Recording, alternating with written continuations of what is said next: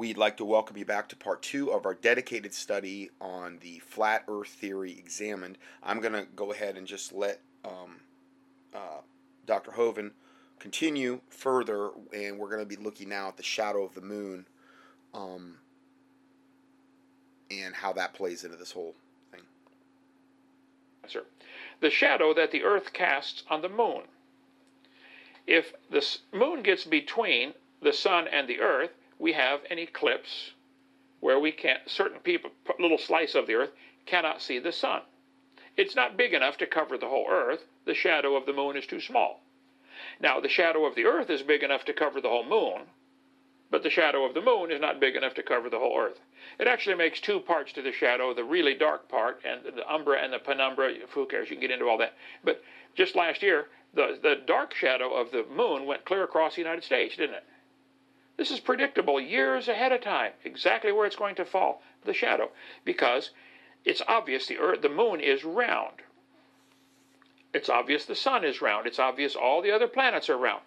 It's also, when the Earth makes a shadow on the moon, another eclipse, it lasts long enough that if the Earth were indeed a flat circle and the moon is moving, the shadow should be oval-shaped instead of round.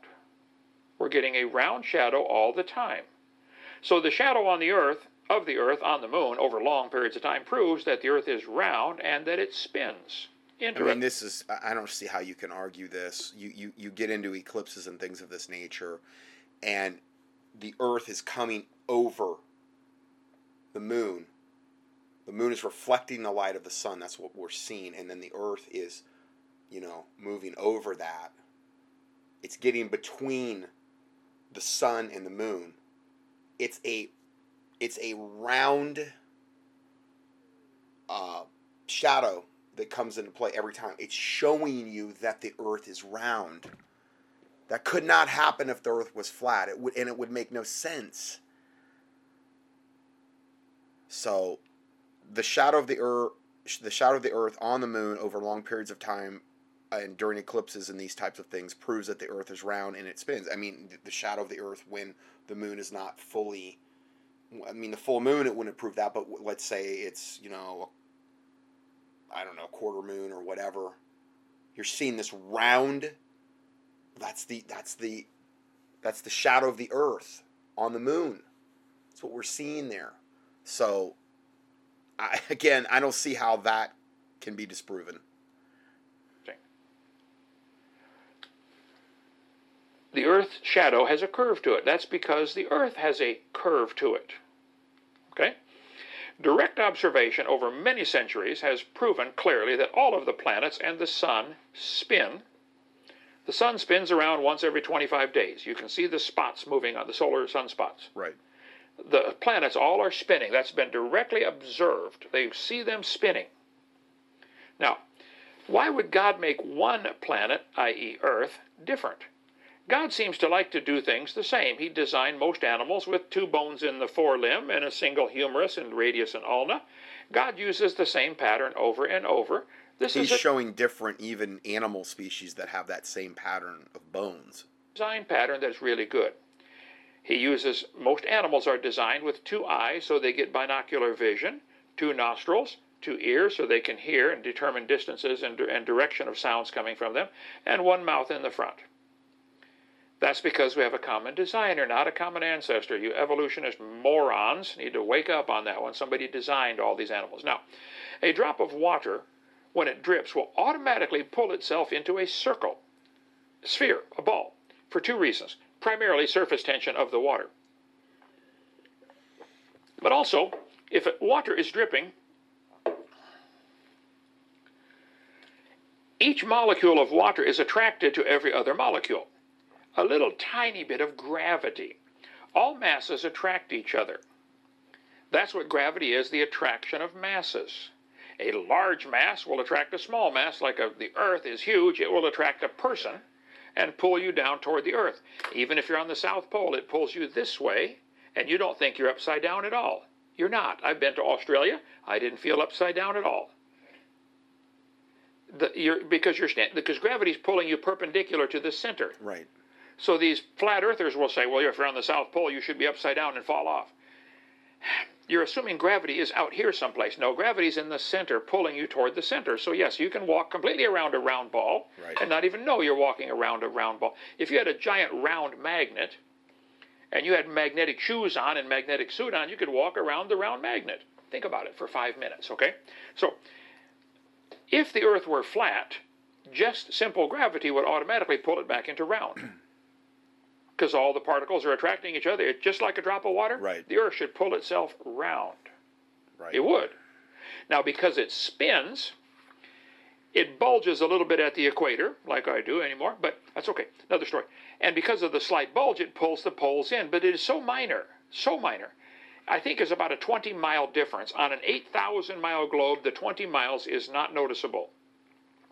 They say if you took the Earth and shrank it down to the size of a cue ball for pool, the Earth would be smoother and rounder than the cue ball. So that little 20-mile difference of polar contraction and equatorial expansion is insignificant. They say the Earth is pear-shaped. It is extremely slightly pear-shaped because of those things, okay? Because of the spin and the slight bulge. If it were going a lot faster, it would be out like a frisbee. But because of its spin once a day, 1,038 miles an hour at the equator, zero at the poles, it does have a slight bulge, but it's insignificant on the big picture of things. You can take well, we got to do this experiment here, Dinosaur Adventureland. You get two lead balls. Lead is not magnetic. It can't be influenced by a magnet. Get two lead balls on the end of a rod and hang it from another rod. Then park two more big lead balls next to it. Near it, not touching. Just get two heavy lead balls. This thing will automatically turn over and touch them. They can actually measure the torsion. How much does it deflect it? It puts a pressure on it because of gravity. The mass of this ball... I'm actually going to show that experiment later, but again, you can't see it because this is an audio, but you can watch all of these things for further evidence and to get the visual impact. ...is attracting the mass of this ball. They do all kinds of experiments on YouTube. You can see the experiments. They'll take a ball weight hanging from a spring to measure how much it weighs, precisely to the 1,000th of a gram. Then they just slide a big lead ball under it. Don't touch it. Just slide under it, and all of a sudden it gets heavier.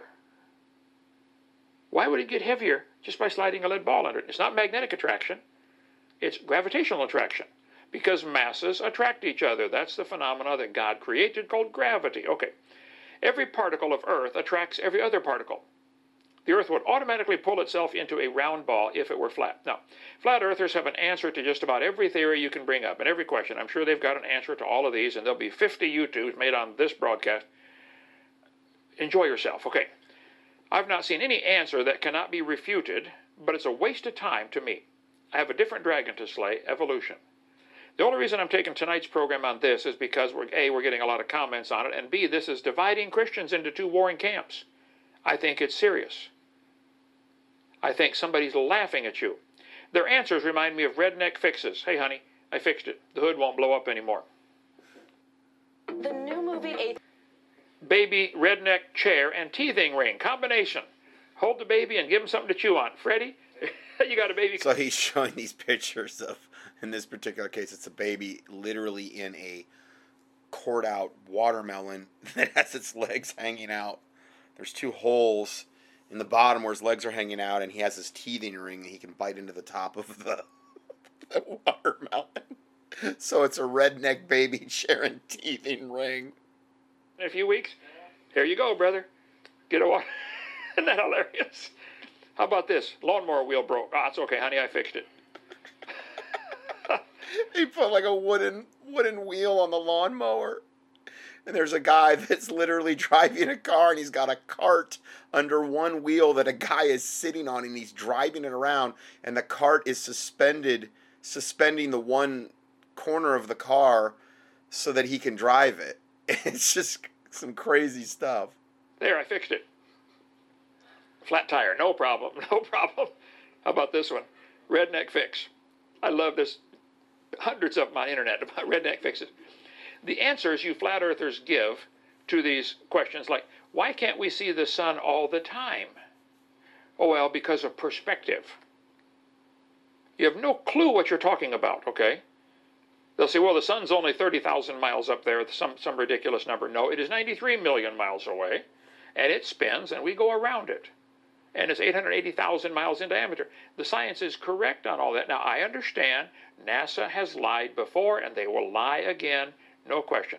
And they're not against starting conspiracies. They started one with the flat earth, and you fell for it. That's the conspiracy. Yeah. That's their, okay, Hovind theory. I think this was started, reintroduced 6 years ago, to see if Christians would fall for it so they could laugh at them, and they're laughing at you, to divide Christians, and that's working, to show the people that they have power to make them believe anything, to distract Christians from the real issues, to discredit the Bible, and number six, to give Satan and his fallen angels something to laugh about. They know they can get some people to believe anything. I think they're laughing at you for believing this. Millions of Christians are using the fish symbol, thinking this is a Christian symbol. You husbands and wives, get alone, get away from the children, and Google Egyptian fish god and see where that symbol came from. Dagon, which the Bible talks about with Samson. That was the temple of Dagon that he destroyed, you know, essentially in his one last dying, you know, when he got his strength back that one last time. It's the temple of Dagon. It was the main deity they were worshiping. Using that, okay? They're laughing at you. There are over 1 billion Muslims now that the devil has got them thinking they are doing God's service by killing Christians. Yep. Don't they? They really believe that. Boy, if I kill a Christian, God's happy with me.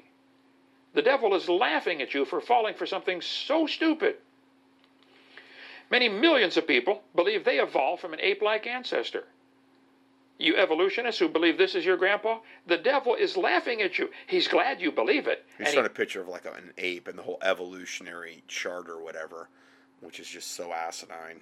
Really likes the fact that you're teaching it to other kids, but he's laughing at you for, but he knows it's not true, and he's laughing at you. Many millions of people believe the Big Bang, where nothing exploded and made everything. Right. Think about that for 5 minutes. I've had them tell me in debates. They say, well, yeah, everything was squeezed into a dot smaller than a period on a page. You couldn't squeeze a gallon of milk into a dot smaller than a period on a page, let alone the whole universe.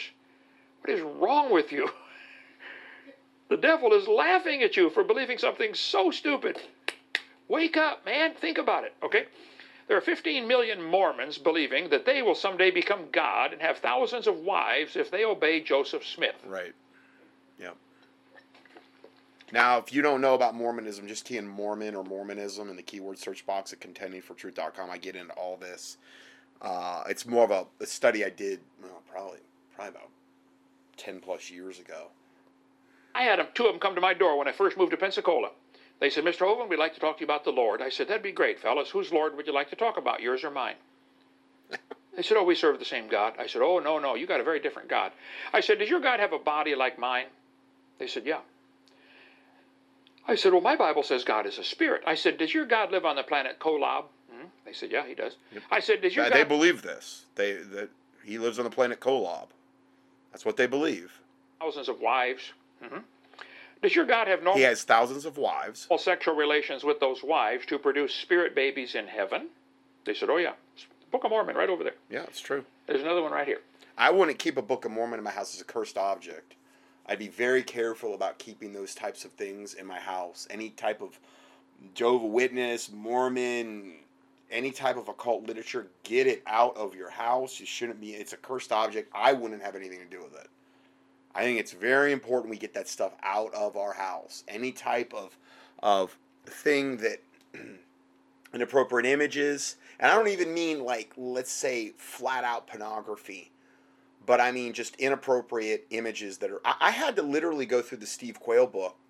Two Steve Quayle books. I've got one on giants and one on strange creatures. I had to literally go in there and get rid of... There were so many inappropriate images. I mean, pictures of naked women and stuff. Like, you know, bare-breasted mermaids and all this. I mean, I had to literally go in there and tear out or cut out whole pages of stuff. Because I don't want that stuff in my house.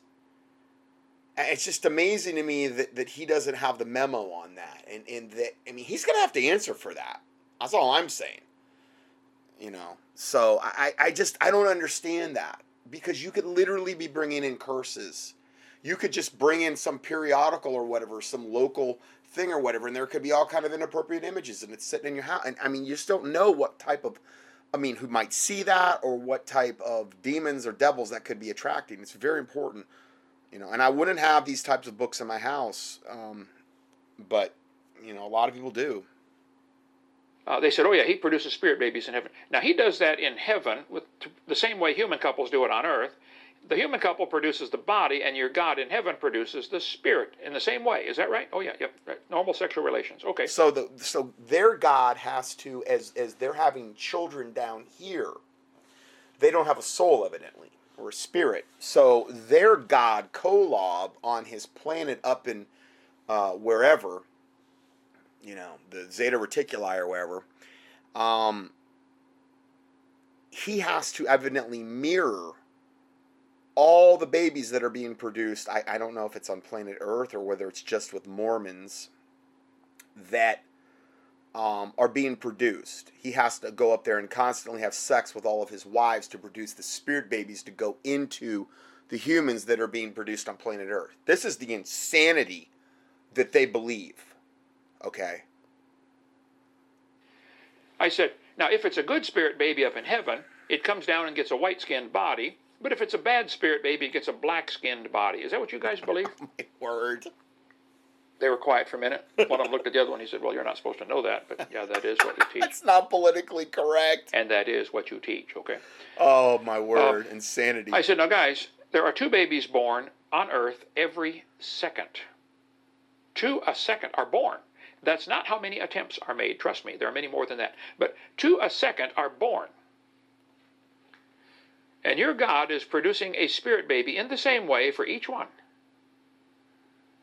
I don't think you could last 5 seconds. Two a second. He has got 15 million Mormons believing Joseph Smith.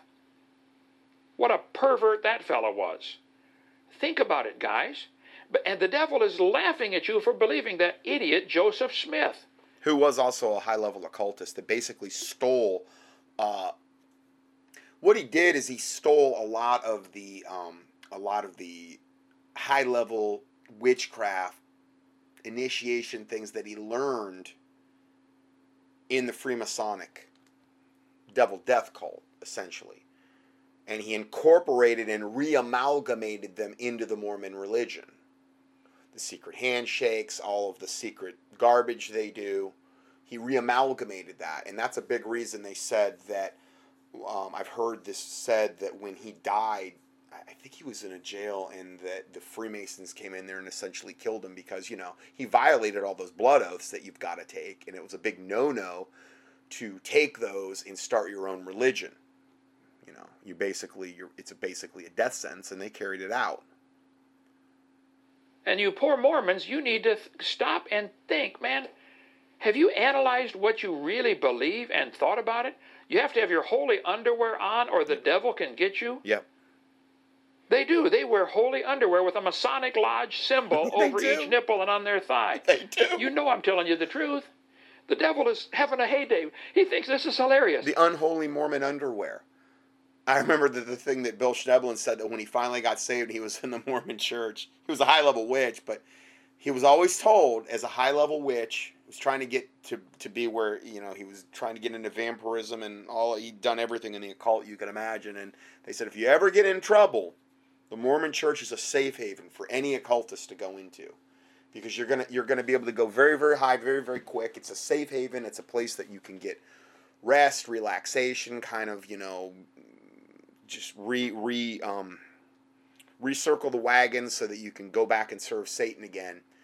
And he said that when he got saved, that when he finally got a hold of this, and I think it was reading the KJV, because I'm pretty sure they use a KJV in the Mormon church, that he took off his magic Mormon underwear because he didn't want any static on the line.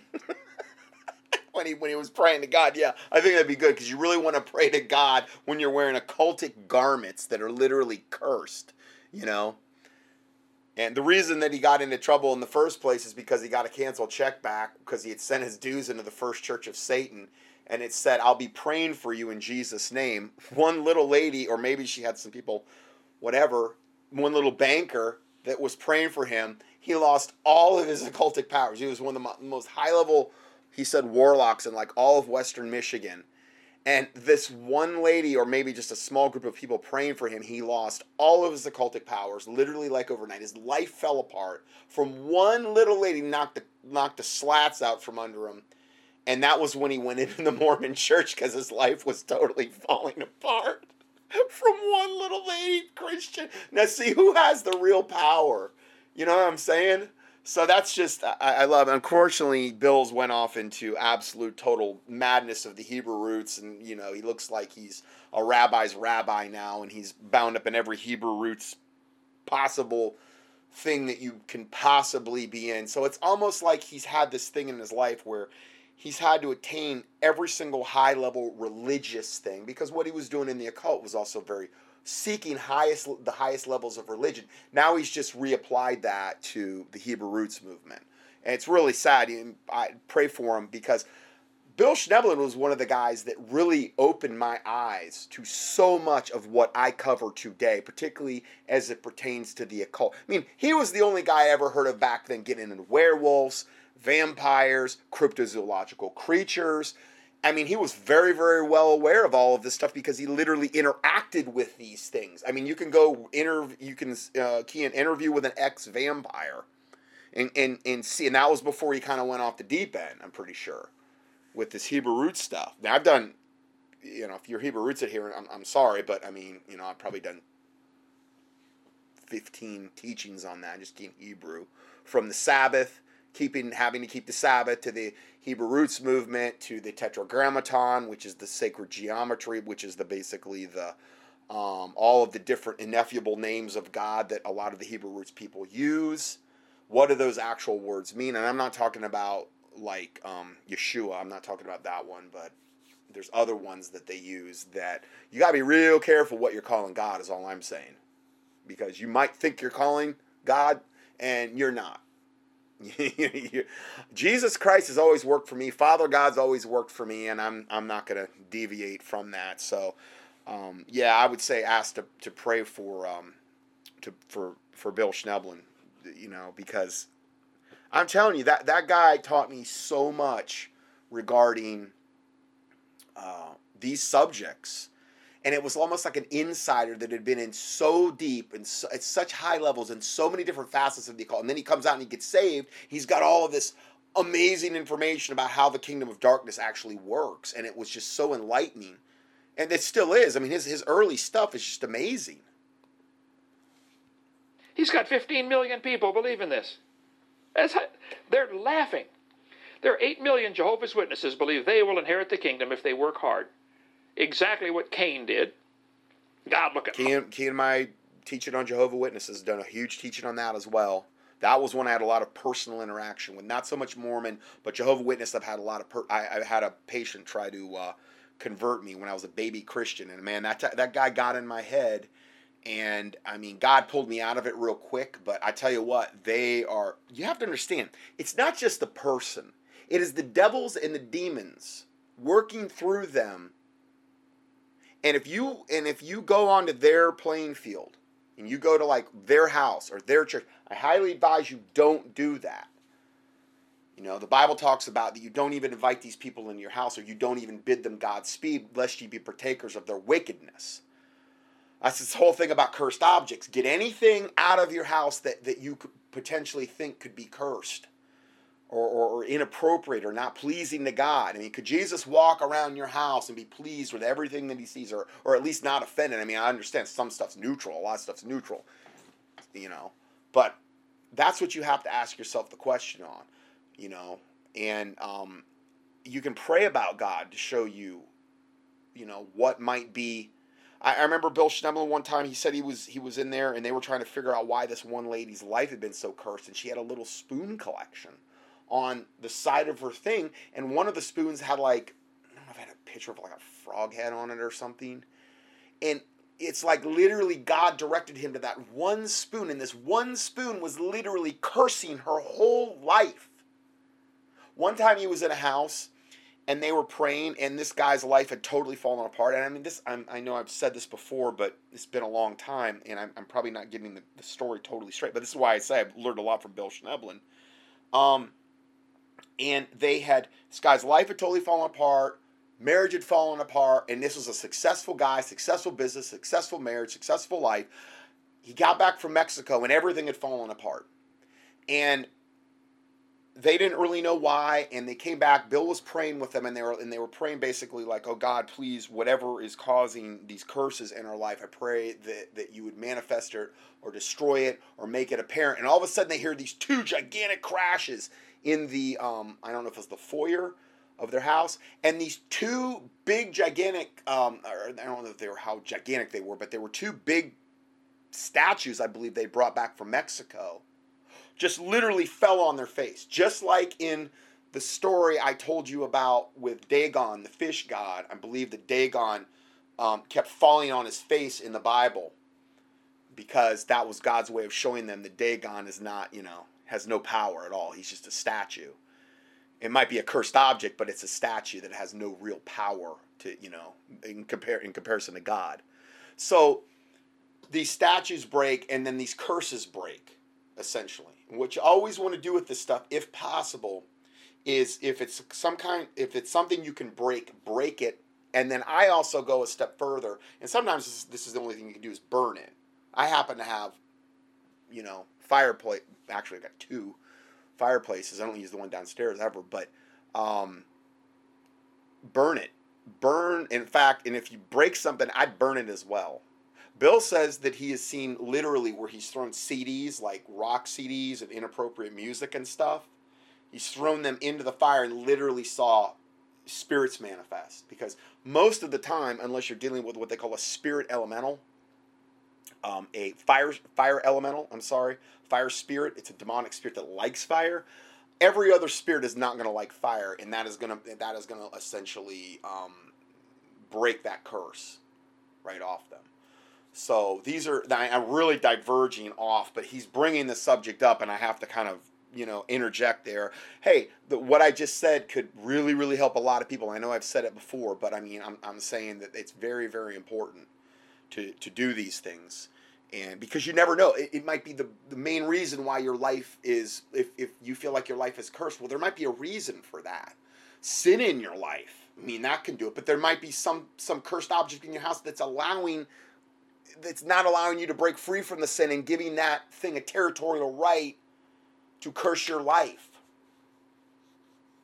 And if you've willingly brought it into your house, well, then you've just given it territorial rights for that. You'd be praying over your house, over your property, pleading the blood of Jesus Christ over it. Praying that the Lord's angels encamp around about you.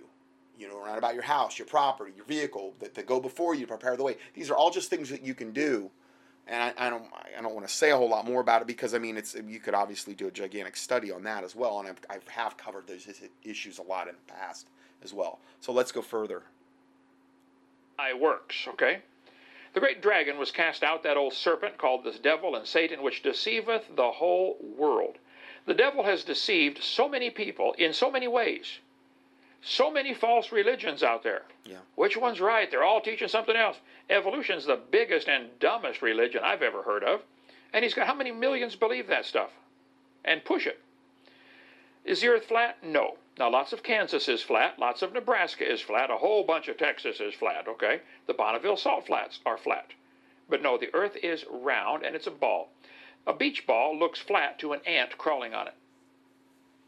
Doesn't it? And an ant compared to this beach ball, if you took a human compared to the size... He's showing a human on a 9-foot beach ball. Earth. The ant would be about 1 billion times too big. It'd be more like the fingernail on the ant, if they had fingernails, to be the size of the human on a beach ball that size. Of course it looks flat, okay? A basketball looks flat to the ant crawling it to. The curvature of the earth cannot be even visible until you get about 50 miles up. That's simple mathematics. The earth is a ball. That's why you can barely see the curvature of the earth even on like the Concorde flights. You know? I mean, it's perceptible, but it's very slight. It's because earth is so large in comparison to us. It is 7,917.5 miles in diameter at the equator. It spins 1,038 miles an hour at the equator. It goes around the sun, and none of these facts contradict the Bible. The Bible is correct. There are metaphors about the earth having four corners. It's a metaphor, fellas. Learn some English, okay? It is scientifically a fact. The earth spins. The earth goes around the sun. And nobody pays me to teach this. I'm not part of any conspiracy. I didn't get a letter from the Illuminati saying you better teach this, okay? I'm about as anti-New World Order as they get. I spent nearly 9 years in prison for standing up for my beliefs, okay? And I would do it again if I had to. I think we should stand up for what's right, okay? I was there at his trial at the end when he got out. You know, I was there. I was in the courtroom. I mean, it's not like I don't have a connection with this man. I'm not hired by anybody to teach these things. This is the science. Now, I think the earth can spin and go around the sun and still be the center of God's attention. It doesn't have to be the center of the universe with everything going around it. Right. It doesn't have to be. Right. If all the stars are going around the earth, you know how fast they'd have to be going? Much simpler to say the earth is spinning, causing them to look like they're going. They could be sitting perfectly still and look like they're moving across the sky. Right. Just by the spin of the earth. That's simple. Common sense 101. They couldn't move fast enough to go around the earth every 24 hours. It's ridiculous. They would have to go a zillion times. The universe going around the earth every 24 hours, spinning around. That makes no sense whatsoever. Than the speed of light. It's not happening. I'm sorry. It's just not happening. If the earth is flat and the sun is going in a circle around it, what is the force causing the sun to change directions all the time? To make anything go in a circle like that, you would have to have something holding it in. Well, that's what gravity is. Where's the string holding the sun on this tether so it stays in a circle around the earth? I feel sorry for you flat earthers. I'm sure I'm going to get 1,000 negative comments and people are going to unsubscribe. Good. We don't want you. Okay, go somewhere else. But I want to help. I am concerned for the bigger picture that we have got Christians fighting each other, and this is what concerns me. I think it's dumb. I think you fell for the line of Satan. And I think God made the world, and God loves the world, and we are the center. This is the only place where life exists. This is it. And you need to be saved and born again to go to heaven. So, is that controversial enough, Jeff? Yes. Okay, so that's pretty much what we have there. Again, I'm not name-calling. I'm not trying to... My goal here is not to lose listeners, this type of stuff. But hopefully you can see why I have to do this study, and I've had tons of people request this, and they're people that are flat earth people. They're requesting me to do this, and I've looked at a lot of what's been sent me, and it's the same stuff over and over, and nothing in what I've seen is compelling compared to what we're looking at now regarding would change my mind whatsoever. I could end this study right here, right now, and I think we've done a pretty good job of looking at this, but we're going to go much, much deeper. This is just that we're just scratching the surface. Okay, so now we're going to look at a totally different perspective on this. Now, you remember I played a video from Henry Gruver recently. I believe it was the one on the dragonfly miracle, and you know, either you believe Henry to be a man of God and this type of thing, or you have to believe he's the biggest charlatan on the planet.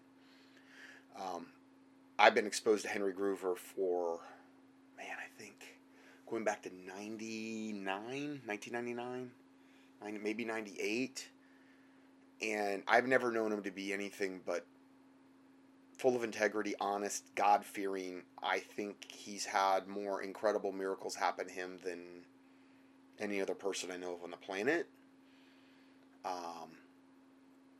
I also think he was also raised in a very godly home and has probably fasted and prayed more than 99.999% of the Christians out there. And God has done many mighty things through him. He's not greed driven. The guy has never, ever begged for money. In fact, so much so that when they have a need in the ministry, they never, ever announce it. Ever.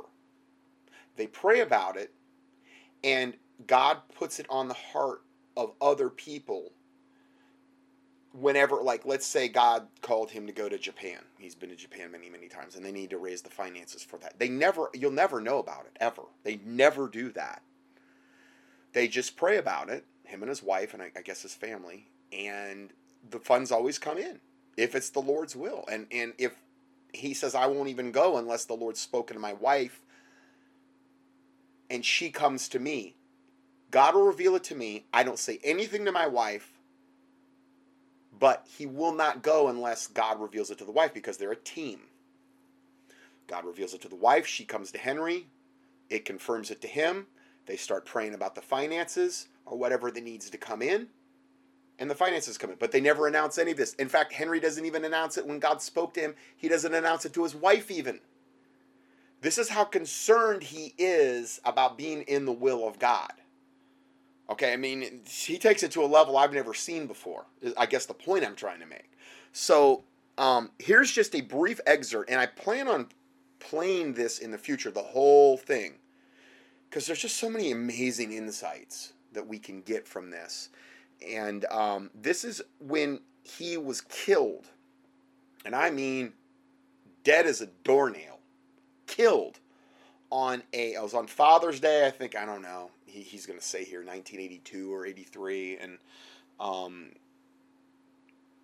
don't know if, I think that he's going to give you the first part of this, what happened to him, but he was, I mean, we're so, he was so dead that there is no way that any modern technology could have possibly brought him back. The only one that could have actually healed him after this happened is God. There is just no possible way anybody could have survived this when you hear about the massive injuries that he sustained. And if he doesn't get into that in this little, I don't know, 5-6 minute clip here, I'll reiterate.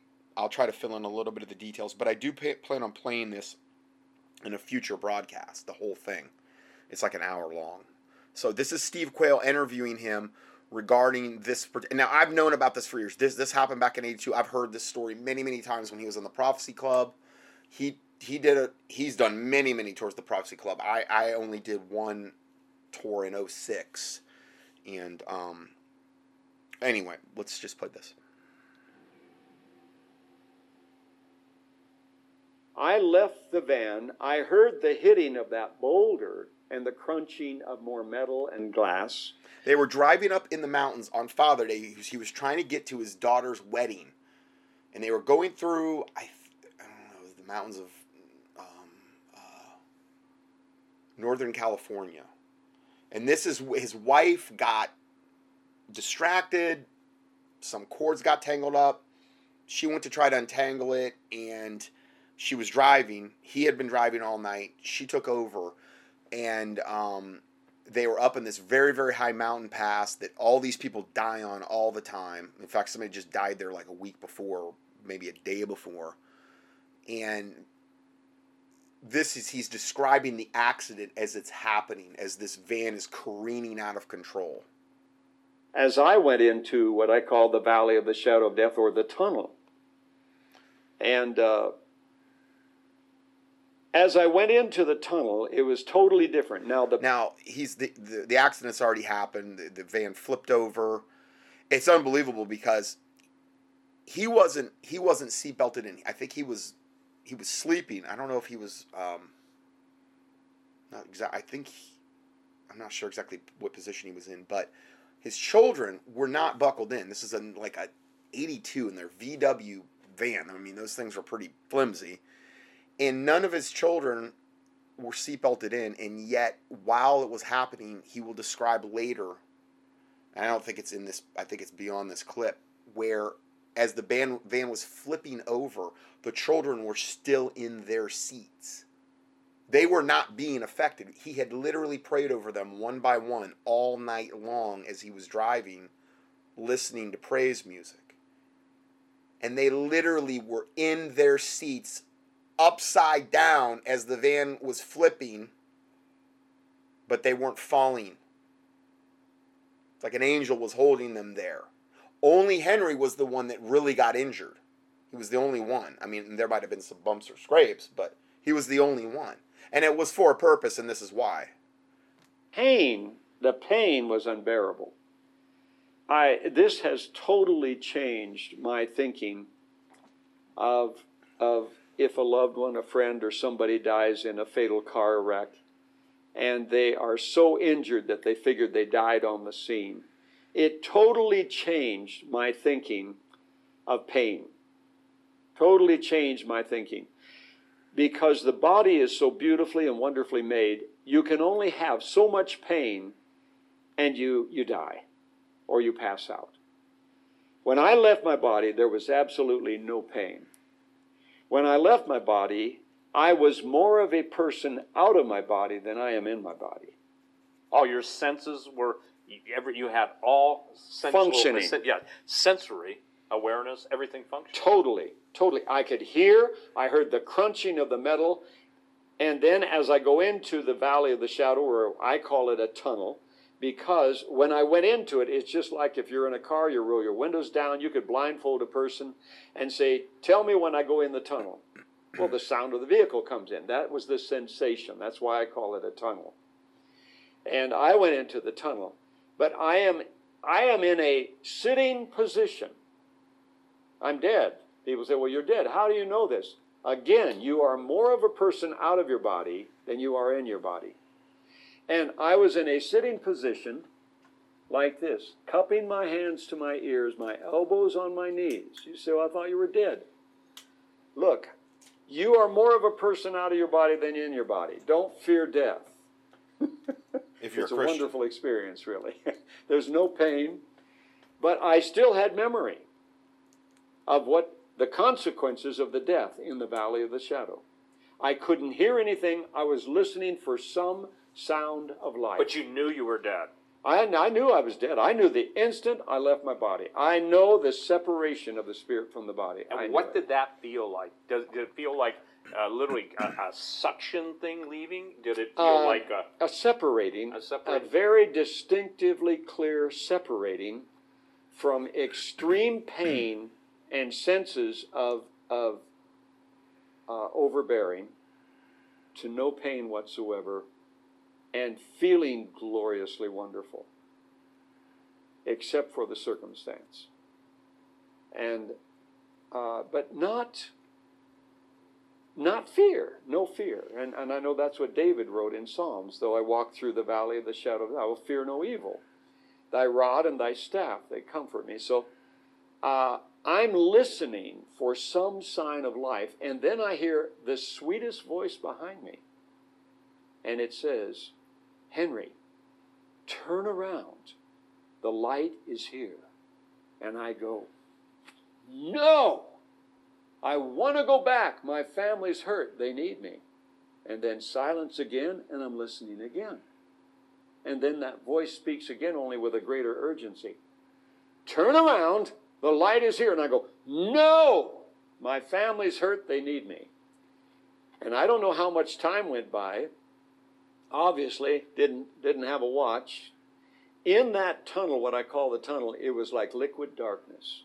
It was a darkness I've never experienced in my life.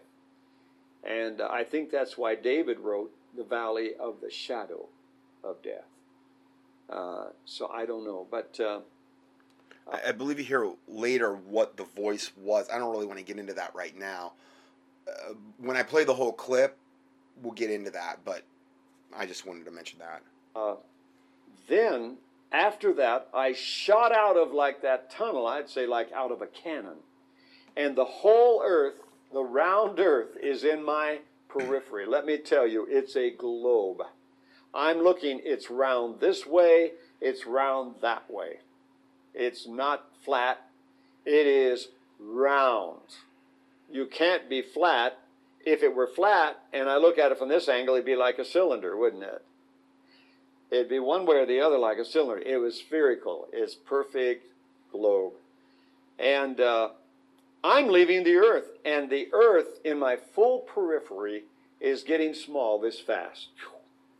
Till I hear a sound. Now I'm still sitting, and I'm going backwards through the heavens, or leaving the earth. And I thought, that's the earth. I'm leaving the earth behind. In a rearview mirror. Yeah, like a rearview mirror. And I hear a sound at this angle right here. I look up, and there's the moon. And I am literally seeing the whole moon in my periphery, and it's getting small. But I look right into the craters of the moon, and it's getting small like this. And then I look back to the earth, and by that time, it looks smaller than a tennis ball. I mean, a golf ball. And I thought, wow. And then from that point, I am passing planet after planet, and I knew what direction to look because I heard before I looked.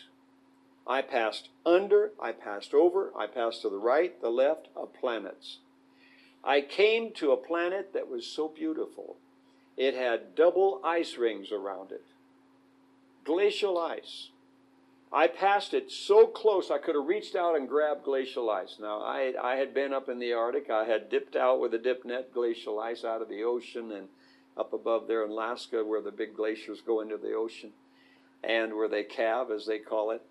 And I know what glacial ice looks like, and I know how crystal clear it is. That was glacial ice. And I passed it, of course, and I'm going by. I'm only going to play that because this is a flat earth teaching, but I'll play the... I do give the link, and you can look it up. It's Henry Gruver After Death Trip. You know, sorry, but I don't believe Henry's lying, you know. And this was not a flat earth debunking session. This was his testimony, and he went out of his way to state that the earth is a globe, it's spherical. And this is a guy that's literally saw it from outer space. Okay, so if you believe in the secret space program, okay, I've reported on that many times in my alien studies. I never, ever once did I ever hear from any of these guys or women that have been in the secret space program, most of them are men that have been to other planets and these types of things. This program's been around for a long, long time. The 20 and back program.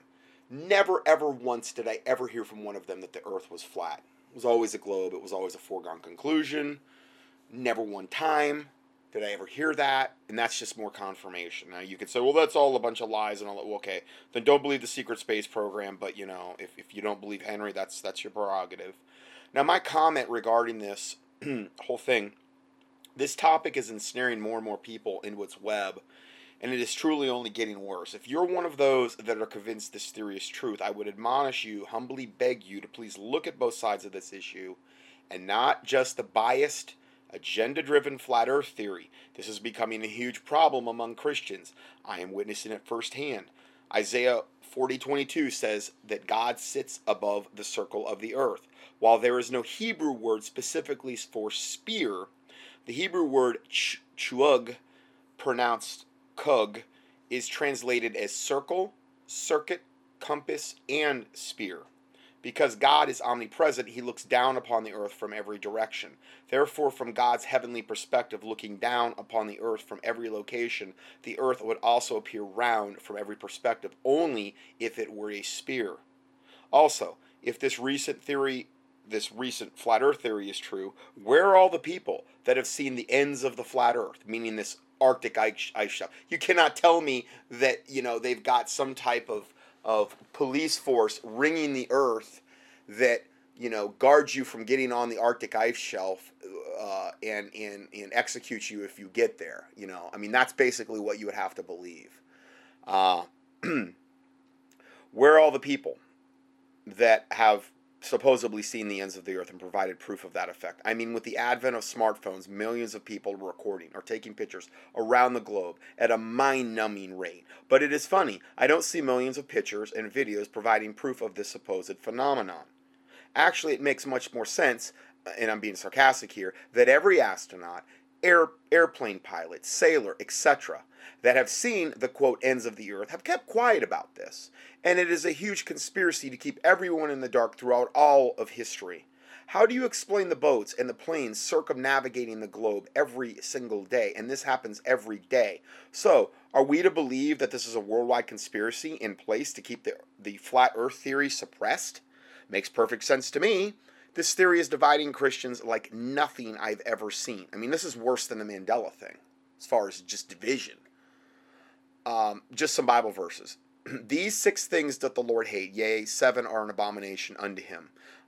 A proud look, a lying tongue, and hands that shed innocent blood, and heart that deviseth wicked imaginations, feet that be swift in running to mischief, a false witness that speaketh lies, and he that soweth discord among the brethren. Well, this theory is sowing tons and tons of discord among the brethren. So I believe God hates it. And hopefully you've seen this is not really that hard to debunk, and we're, like I said, we're just getting started here. Psalm 133:1 says, "Behold how good and how pleasant it is for brethren to dwell together in unity." Okay, so that's what God really likes. That's why I really don't believe there's any Bible for denominations. What are denominations? Division. Oh, I'm in this camp. I'm in this camp, and we know the truth. Then you get pride. And then you just absolutely, totally, I mean, I'm sorry, but on the Mandela thing, what I've dealt with is people and I came out of the most hardcore sect of the Baptist religion. Those are all the people that are attacking me. For some reason, it's the Baptists that cannot and will not accept the Mandela, the quantum effect, which was actually more accurate, the quantum effect and the Mandela effect. And I'm not trying to demonize Baptists. Listen, I came out of the most hardcore sect of the Baptist movement. Independent, fundamental, King James only, unregistered, non-501c3. That's what I came out of. It doesn't get any more hardcore than that, okay? That's what I came out of. I know how they operate, and especially the pastors and the ministers at that level. Ultimately, I came out of it because when I would go to conferences where they would meet, I never saw more vitriol, backstabbing, and evil behavior from pastors than I saw in that movement.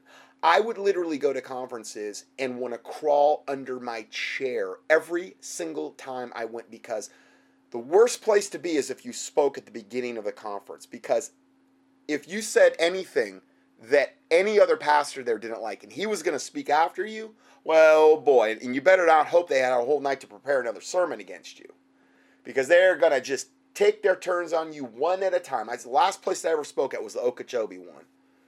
And I spoke on, I believe, the avian flu. And this was about when I was getting, this was the last thing God had to show me how pride-filled and vitriolic and how much hate emanated and operated and how much unchristian behavior operated through that particular movement. I'm not saying every single Baptist is this way. I'm saying from my experience, this is what happened to me. And this wasn't the only conference. And I went up there and I spoke on the avian flu that night, and I said some stuff against the pharmaceutical industry, and a lot of those pastors there were on meds. And I spoke on the avian flu, and I am not lying to you. The next day, they just took their shots at me one after another after another. It was like a whole day of targeting in and zeroing in on me. The next, it was like all the, whatever they were going to speak about, that one guy had come all the way from Texas. There was a lot of pastors that flew in from all over the parts. They just took their turns. And I just sat there and just took it all day. I was like third row back right from the beginning. And they had the audacity just to get up there right there and look me right in the eye. And I looked them right back and just take their turns at me one at a time, just rebuking me. And because they didn't like what I really said too much. They don't like nobody telling them that they shouldn't be on a boatload of medications, or the pharmaceutical industry's potentially evil, or anything like that. And that was just, those are a couple things off the top of my head, whatever I said that rubbed them the wrong way. And I just sat there the whole day and I kept asking God, I'm like, Lord, what do you want me to do? You want me to say something? Because I will make a scene. I've done it before in church. I don't, whatever. My life's not a popularity contest. They think they got a backbone. I got a backbone too, baby. And he just, all I could really get from God is just take it. Just take it. I just took it the whole day. And at the end of the day, when they were all done taking their shots at me, I was going to give the second part of my presentation at the end because I couldn't finish it all the first night. I didn't have enough time. And they wanted to make sure that wasn't going to happen. So what they did is they posted me against Dr. Dixon, who was basically the main keynote speaker. Now, Dr. Dixon never did this to me, okay? I'm not including him in on this. He was always my friend, but he was part of this movement, but they basically, I remember the one guy at the very end, and I won't even give his name, but he came up to me and shook me in it. He was shaking me in the hand, looking me in the eye, as I was shaking his hand, looking him in the eye, and he said something to the effect of, well, you're not going to take that time away from Brother Dixon, are you? He's shaking me and looking. And he was the main guy that I had offended. And he had a whole contingency from Texas. And oh, man, you talk about pride-filled. Oh, Lord, have mercy. I'm not condemning everybody from Texas, but boy, oh, boy, I've met some pride-filled people from that state. I'm not saying everybody there is bad. I'm just saying, man, oh, man, oh, man. This guy had his own little built-in cult down there. I'm sure he still does. And I just, I sat there, and at that point, what I did after he said that to me, because it was basically, they said, okay, well, anybody that wants to listen to Dr. Johnson, the Second Heart, they pitted me literally equally against him. So I would have to be literally speaking at the same time Dr. Dixon, who was the main keynote speaker there, who obviously I didn't want to take his time away from him. And they usher me back when they're done making that announcement. They usher me back to this room I'm going to be speaking in. And it's literally the pre-K room with all these little tiny pre-K chairs. I'm not lying. This is how they operate. This is what I've seen in the church at that level. Standard behavior. Okay? And it was so, at that point, just so laughable. So I went back in there, and because we were on break, before Dr. Dixon was going to speak, I made an announcement. I stood up in front of everybody. I said, I would like to basically defer any of my lecture, not do that, and give that to Dr. Dixon, and because I don't want to take away from anything that he's going to present. And that's what I did. And so I didn't even do the second half. And they had accomplished what they were what their goal was set out to do. They had, acted like absolute total satanic snakes in the grass. That's what I've come to expect as standard treatment at the highest levels in the Baptist Church. Okay? That's how I was treated. That's how I saw a lot of other people being treated that were pastors. It's like who's ever the most nasty, mean, vitriolic, control freak person, they're going to be the ones at the top. I wanted nothing to do with it. God pulled me out of all of it. And that's why I haven't been in a church since 06. When I walked out of the last church I was at, that was a whole different story. But it was very, very similar what they did to me there. I've told that story many, many times. And that time I got up and I basically, told everybody what was going on. Made a gigantic scene, which was absolutely 100% biblical what I did, in the way they were slimily trying to attack me in front of everybody, thinking I was just going to sit there and take it. I'm not built that way.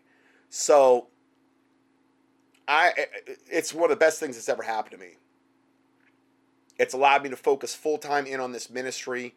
And I'm here to try to reach out to people and to break down these denominational barriers and these denominational pens that so many people are in, and hopefully just give you and put out truth. That's what we're trying to do here. Whether it's the alien agenda, whether it's exposing the Mandela, whether it's looking at this flat earth theory, whether it's exposing these different cults or whatever, I'm always going to rub somebody the wrong way. Always. I've learned that. There's no way you can make everybody happy. But I'm really through trying to appease particularly the Baptist ministers that have still kind of been hanging on and following me. And this time, I'm done. I'm all in. You know, so if I offend, I offend. It's not my intention. I'm not trying to do that. But the behavior that's been exemplified toward me is so typical, particularly when this Mandela teaching, it's so typical. It's something I'm so familiar with. It's just like clockwork. So it's a relief, honestly, for me. It really is a relief. I'm sure they'll be continue to monitor me and continue to do vitriolic studies and slanderous teachings on me and this and that. That's fine. That's fine. You're going to have to answer to God for it, not me. I'm not going to do studies on you. I'm not going to come back and try to name names and do all this. I used to kind of do that more at the beginning. I'm not going to do that now. I'm going to let God fight my battles. I'm going to let him do that. You're going to have to deal with God. And I've prayed, and you've heard me say this. Listen, if I'm a deceiver, if I'm out there deceiving people, I pray, God, kill me tonight. So I'm off this planet so I can never deceive anybody ever again. That's how serious I am. Are you that serious? Pray that to God tonight if you're serious. I mean it. I'm not lying.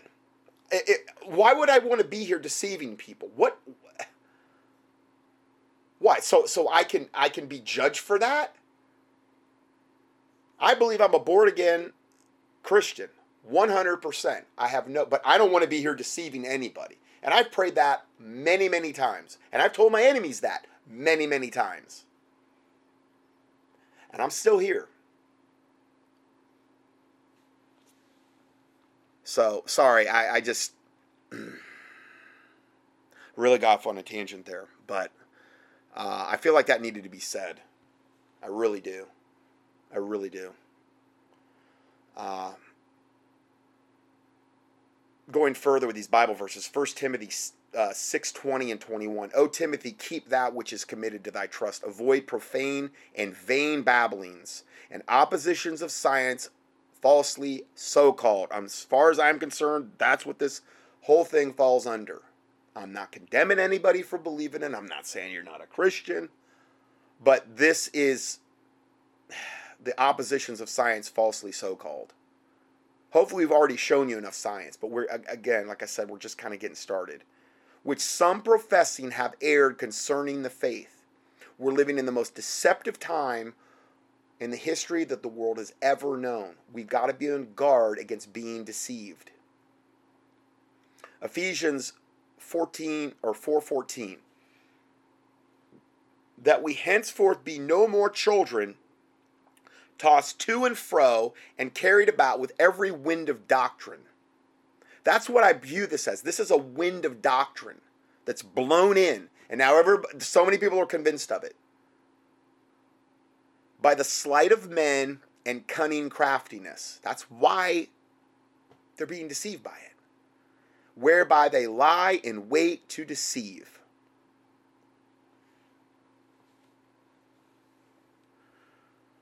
Okay, we're going to play that video that he talked about. Flat Earth, I'm just going to call it Flat Earth Ultimate Analysis. The caution, there is some language in this. It's not really super bad, but there is some, and I'm just warning you up front. So we're going to play this video now. Oh, my word, I'm already over time. So no, we're not going to. We're going to go to part 3. And then we will start this in part 3. So God bless you and see you in part 3.